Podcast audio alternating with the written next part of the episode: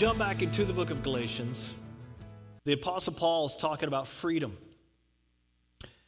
But it's not the freedom that we should uh, that, that we live under that we can just go and do anything that we want to do. It's about being free from something, and now we can use that freedom that we have to go towards something else.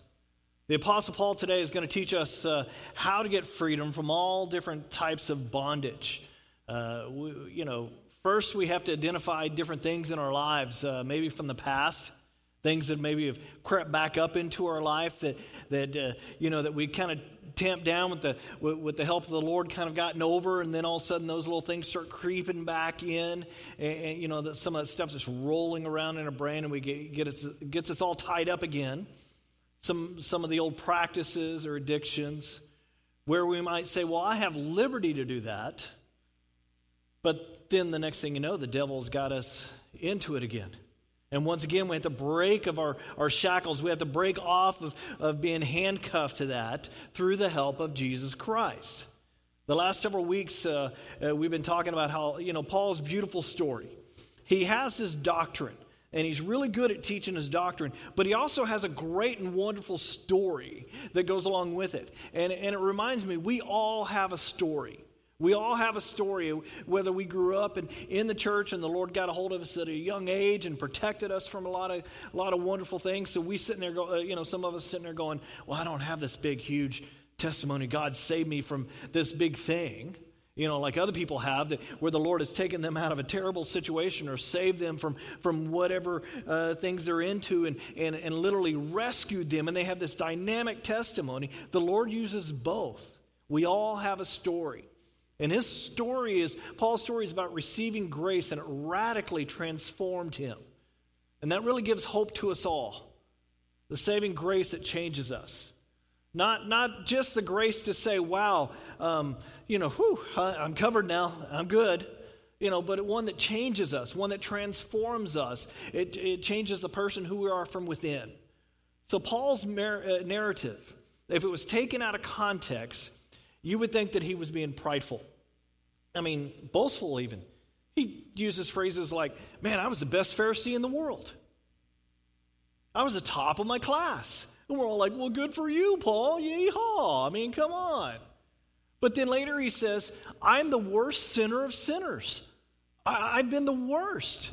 And, and, and so you start to realize that this is how Paul communicates. So, so we have to take him in context. And his story gives us hope that God can change someone. We should never give up on ourselves.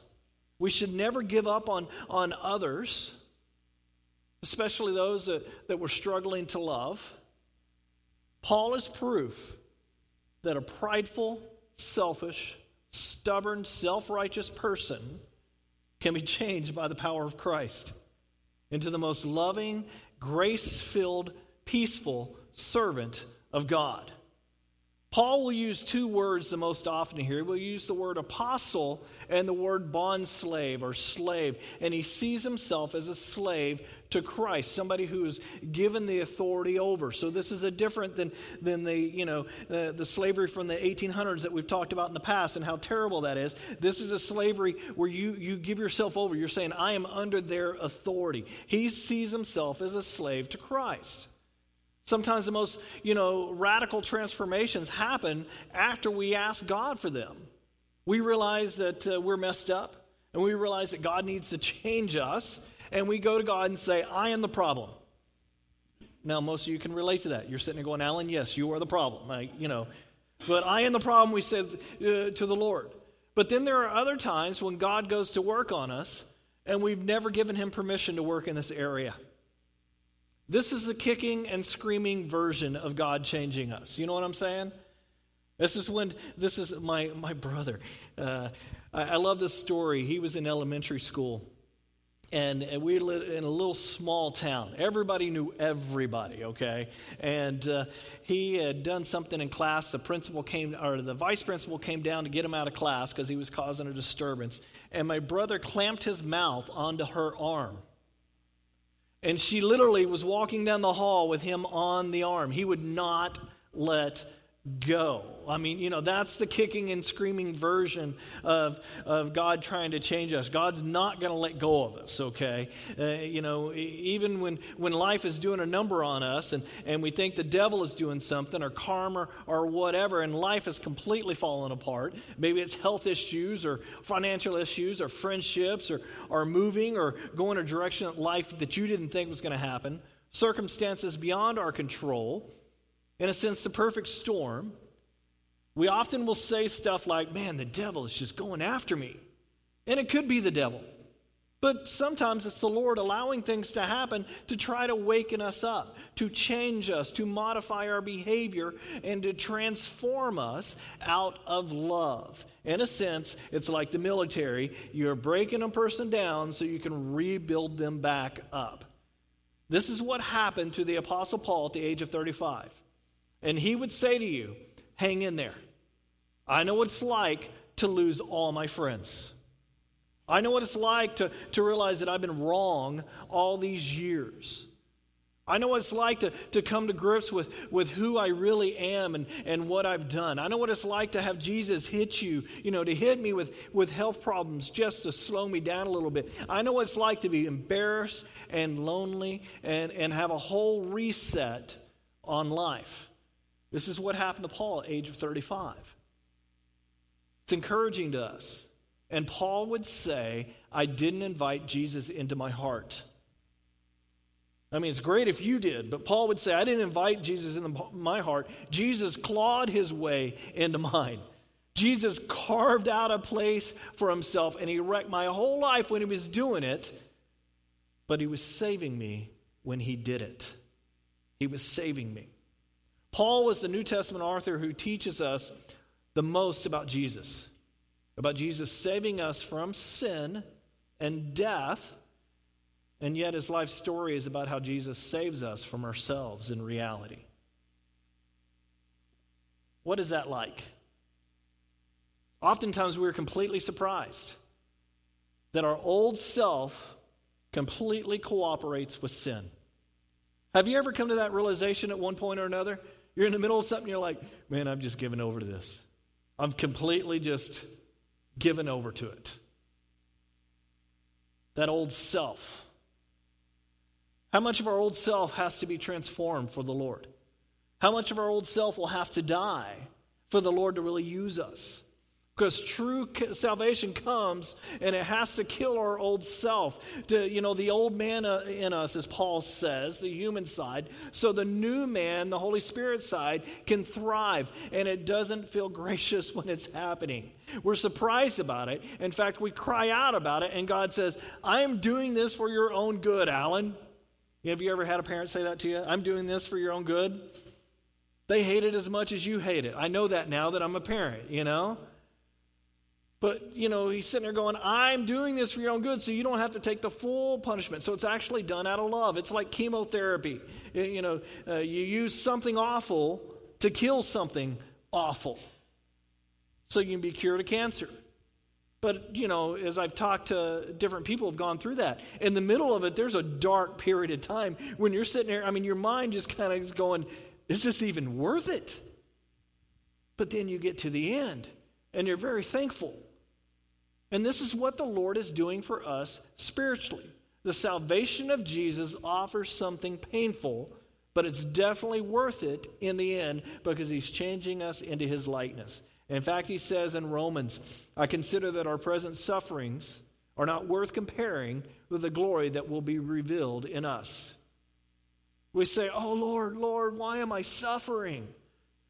Paul would say, Well, hang in there. The suffering is only for this present time. It's only for this moment in time. But the glory of God is great. You, you know, and, and, here's some questions that we need to be thinking about. What, where would I be or who would I be if Jesus hadn't saved me from myself? Think about that for a second.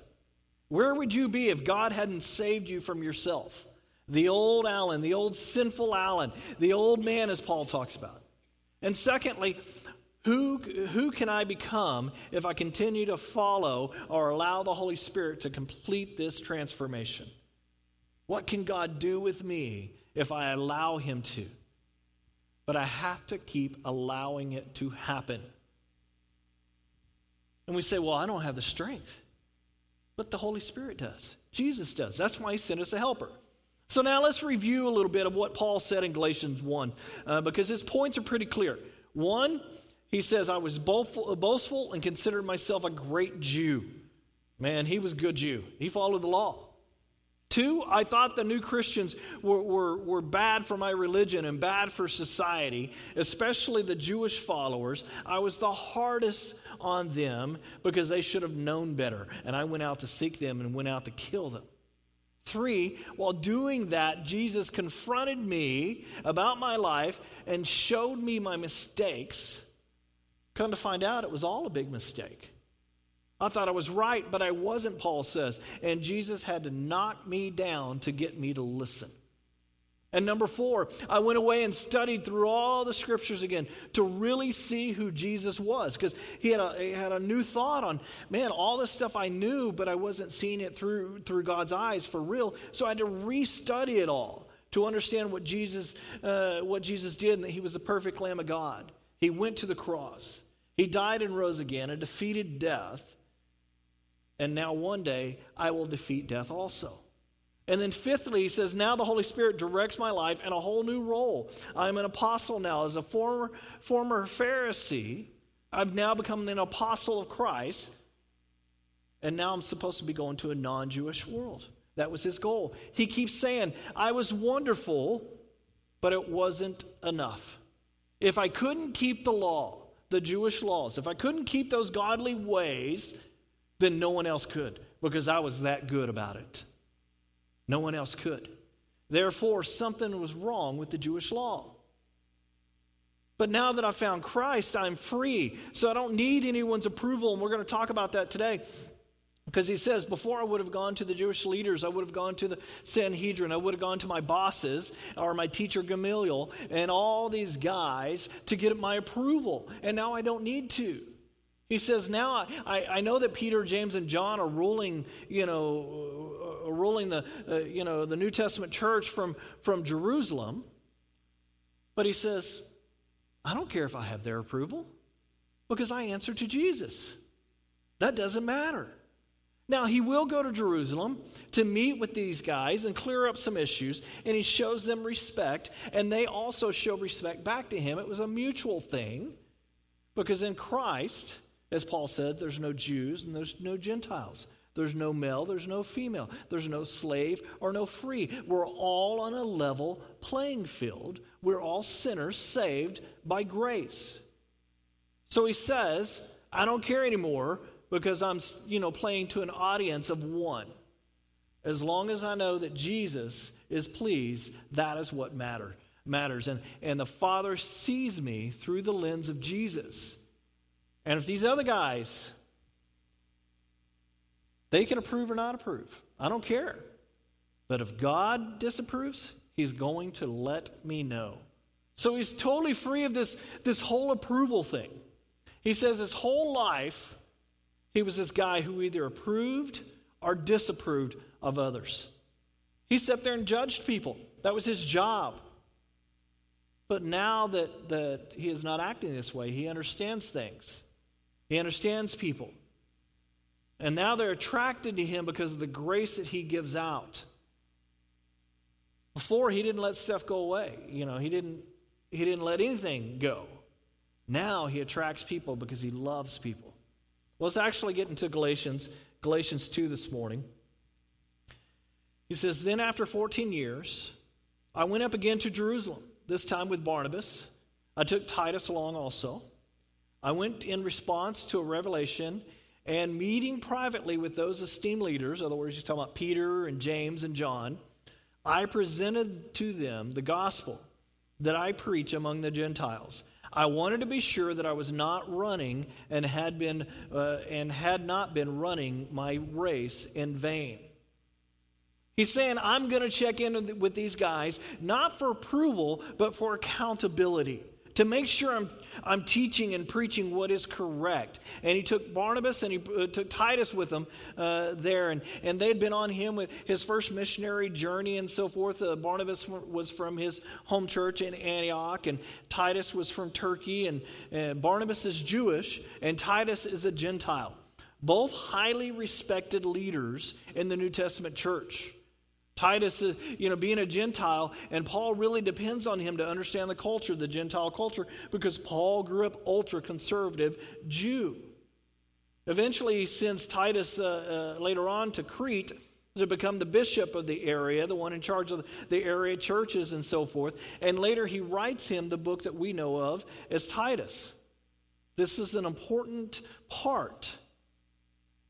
And one of the important parts is that he was a Gentile. So in verse 3, it says, Yet even Titus, who was with me, was compelled to be circumcised, even though he was a Greek. Now, none of us would ever think, oh, I'm going to go meet with these guys. I need to make a decision on the surgery beforehand or not. That just doesn't make sense to us. You know, as adults, we would never do something like that. But back then, um, you know, we, as we've talked about, the Jewish faith said that if you came to the Jewish faith as an adult, you had to be uh, circumcised and have that surgery. And if you've never done that before, you know, and Titus comes through and he goes, But I'm not of the Jewish faith, people. I'm of the faith of, of what they call the way, the faith of Jesus Christ. I'm a, a Christian Gentile pastor. I don't have to get approval of all these other people. Jesus never said anything about this, so therefore I'm not going to do it, and I certainly am not going to do it, you know, just because Peter, James, or John says so. Not that they're going to, but that's kind of the, the thought pattern here.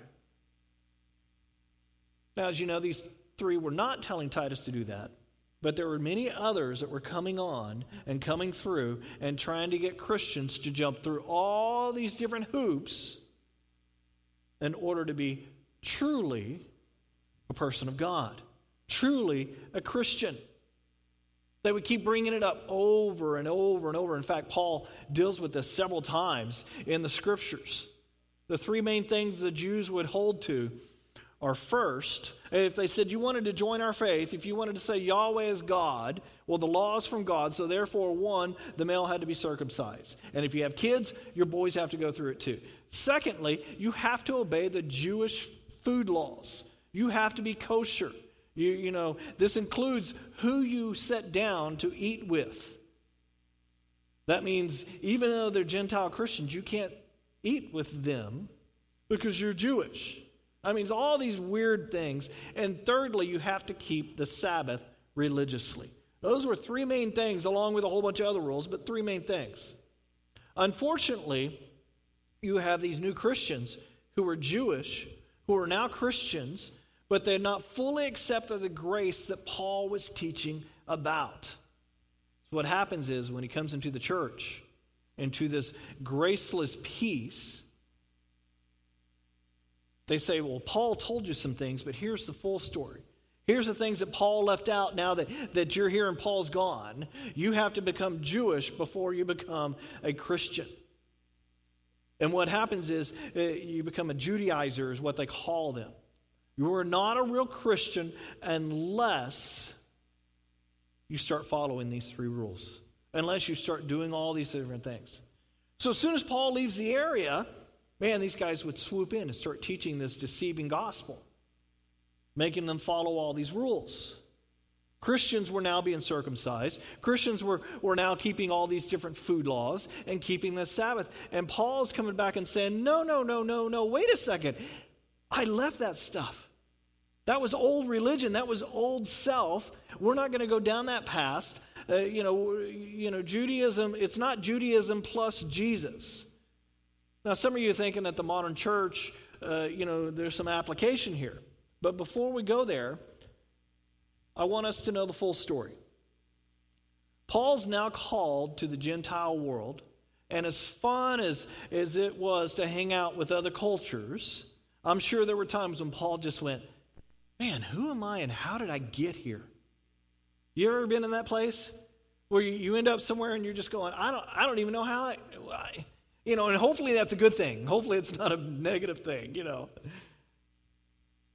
This is very different than Paul's upbringing. Peter struggled with this also. He had a vision from God. Uh, you know, he had to have a vision from God to clear it up.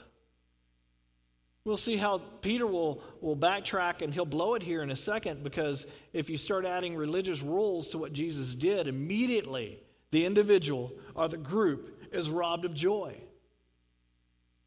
because we turn our back on grace. We lose our joy because the joy of our salvation is I do not deserve it.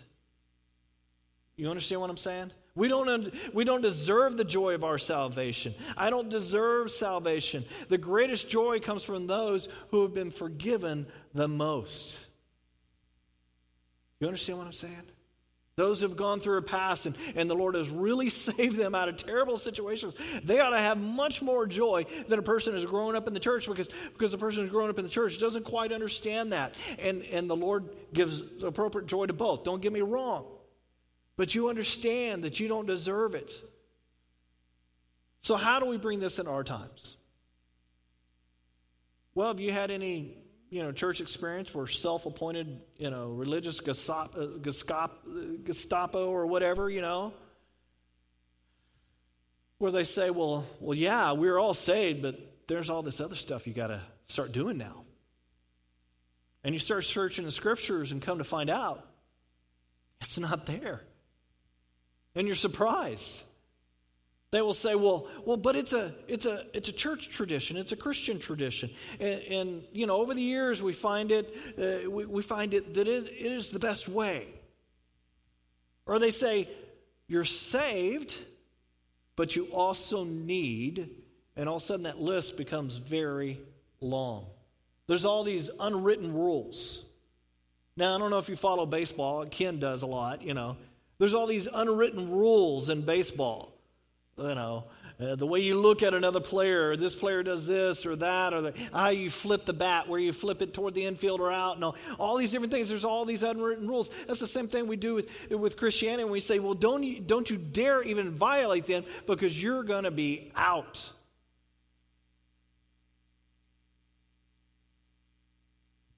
And then they just gossip about it. Maybe you're not out, but they just gossip. Anyone relate to being feel, you know, like they, they feel judged by the church? Even though Jesus says, I've come not to judge, only the Father is to judge, but we feel judged. Why?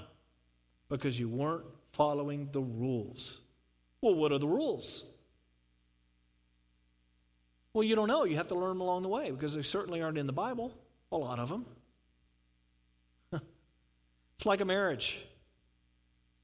I mean, for men, your, your wife thinks you get it.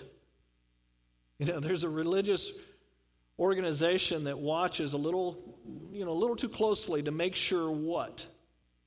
We're behaving. Or maybe you're the one watching everybody else. You know, I was, I was raised in a very religious conservative church and, uh, where we were free to worship as long as we followed the rules. There was an asterisk, okay, by the songs that you were supposed to stand up on. And don't stand up on a song that doesn't have an asterisk, you know, to it. Well, one night we were singing the song when I was in high school, and uh, somebody messed up in the bulletin, I guess, but the song was Stand Up, Stand Up for Jesus. Well, some of us in youth group, we thought, well, hey, let's stand up. That's what the song says. Before I even got home, why my dad wasn't at church, I don't know, but before I even got home, I walk in the door, somebody had already called him, and my dad screaming at me, We do not have charismatic kids in our family. All because of standing up, because the song said stand up. I mean, who wrote this rule? You know? Once our youth pastor invited a speaker to a youth rally, and the speaker spoke in tongues. Someone actually interpreted. It was a really cool experience. The, probably the only time I've ever seen that done the biblical way to see the Lord work through people. But oh man, you talk about board meeting upon board meeting upon board meeting. They just wouldn't let it go. But the Lord is the same yesterday, today, and forever. The Lord can use different things, but it has to, you know, I mean, there are some rules around that. The Bible sets out clearly when that can happen and how that can happen and so forth. So don't, don't get me wrong. Some of these churches that just go all out, you're sitting there going, well, that's not in the Word of God, you know. But we have all these rules that are attached to our salvation. I know some churches that, you know, if we have a Bible study and you get saved, eh, but, you know, we have the tank warmed up to go dunk you for, for baptism, if we don't get there in time and you get in a car accident and you die, you don't get to go to heaven. Where's that in the Word of God? We all have these rules that aren't there, that are attached to our salvation. I can remember when we moved to California, we found a church and we started serving in that church, cleaning up coffee pots after the church, the service, going to the pastor and saying, Hey, I'd love to help out with the youth, you know. And he's, he's going, Great. Two weeks later, found out the youth pastor was leaving. He's like, You're on staff. What? then Christmas comes around, staff dinner's over at my wife and I's apartment, and and we're having a great time getting it all ready, and the pastor shows up with a bottle of wine. I'm like, um, I mean, that went against everything that I grew up with. I mean, you, had beer in your house, you were a heathen. If you had a bottle of wine, you're like right there on that line. And we, as Baptists, we didn't get on that line. No, uh uh-uh, uh, you know. And my mind is saying, wait a second, this guy, my pastor, why is he sinning like this in front of the staff? That's how Paul was acting. That's a Judaizer, okay? You can put whatever word, whatever denomination. It took time for me to work through these rules that I grew up with to find out that it wasn't in the Bible. It didn't say drink alcohol, go directly to hell, do not collect $200. Okay, the Bible doesn't say that. Now, the Bible does talk a lot about drunkenness. We shouldn't do that we have a penance toward that stuff. We should abstain from that, okay? So, again, we have freedom, but that doesn't mean, oh, I can just do whatever I want. It's freedom to go toward Christ, okay? Some believe that if you don't speak in tongues, you don't go to heaven.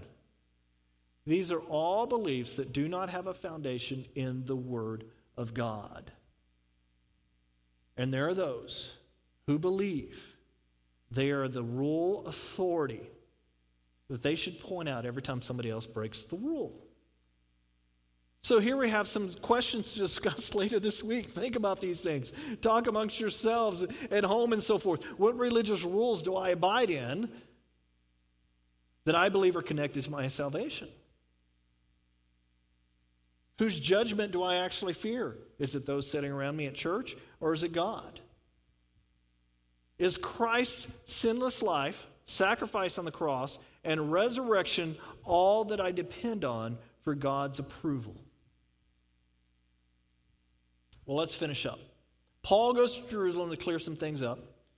And what happens is, is stuff that we will talk about next week, but let me clue you in. In verse 9, James, Peter, and John say, You guys are doing great. You're doing great.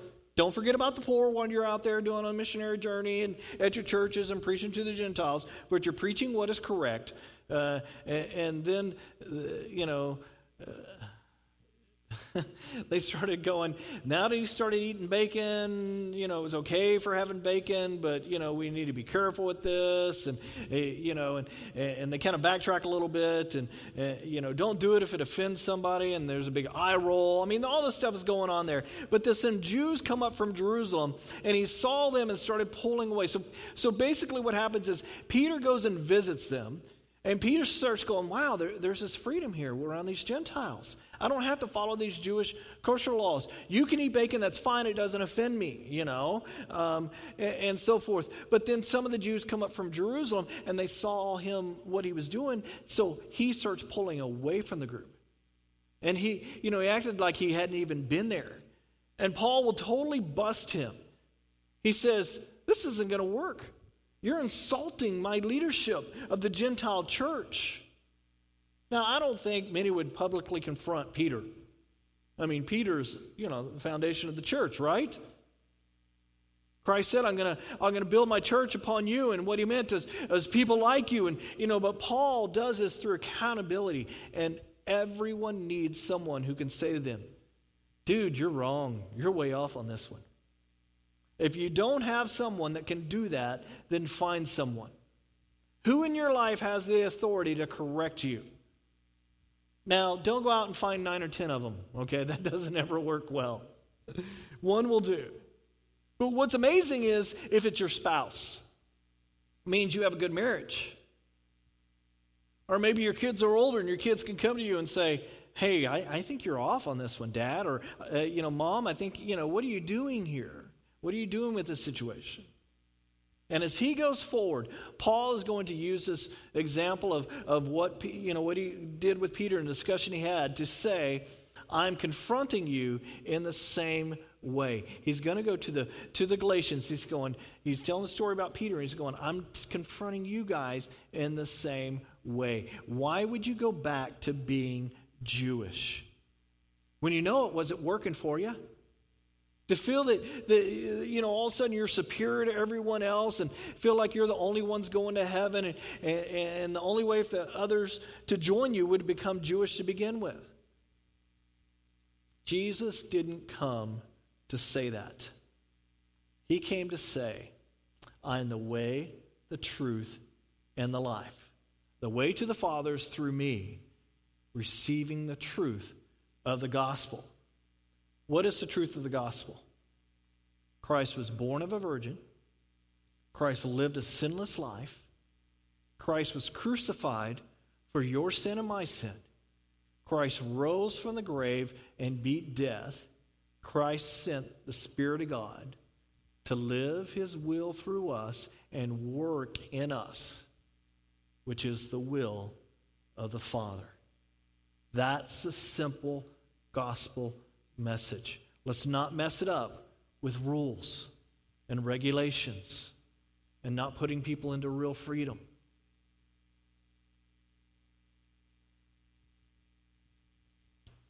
Those are the questions I put up earlier. I, earlier, I didn't mark it, but uh, so often we will take the things that we've learned from our childhood and say that, because I was taught in church, that's the way it is. When we need to say, that's a good foundation. Let me see if that's in Scripture. That's a good foundation, but let me check it with the Word of God.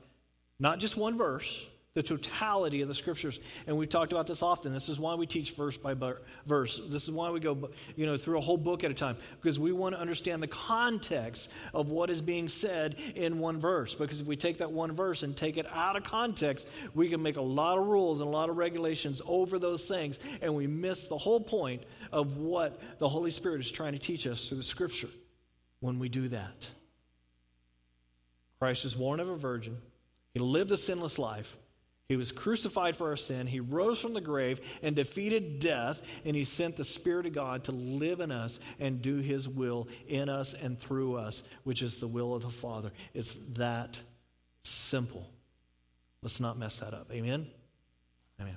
Well, let's pray. Why don't you stand and we'll pray, and the worship team will come up and finish out a song. Lord, we, we come before you as humble servants as people who, uh, who try to allow your spirit to, to work in us, we, we pray that you look into our lives, and if there's things that are, that are in there that are not kosher, that are not pure, that is of you, that you point those things out to us. But Lord, uh, I pray that we, we not look toward other people for our approval, that we look towards you, that you are the one that judges and, and, and we aren't. I pray that you give us the grace that, uh, or, or help us deliver that grace to others that was given to us. You've given so much grace to us, Lord. So much so that, that we ought to understand that we can give that out to other people. That we gently correct, but we do that from scriptures and we do that through love. Now the Lord bless you and keep you. The Lord's face shine down upon you May He bless you today. In the name of the Father, Son, and Holy Spirit. Amen.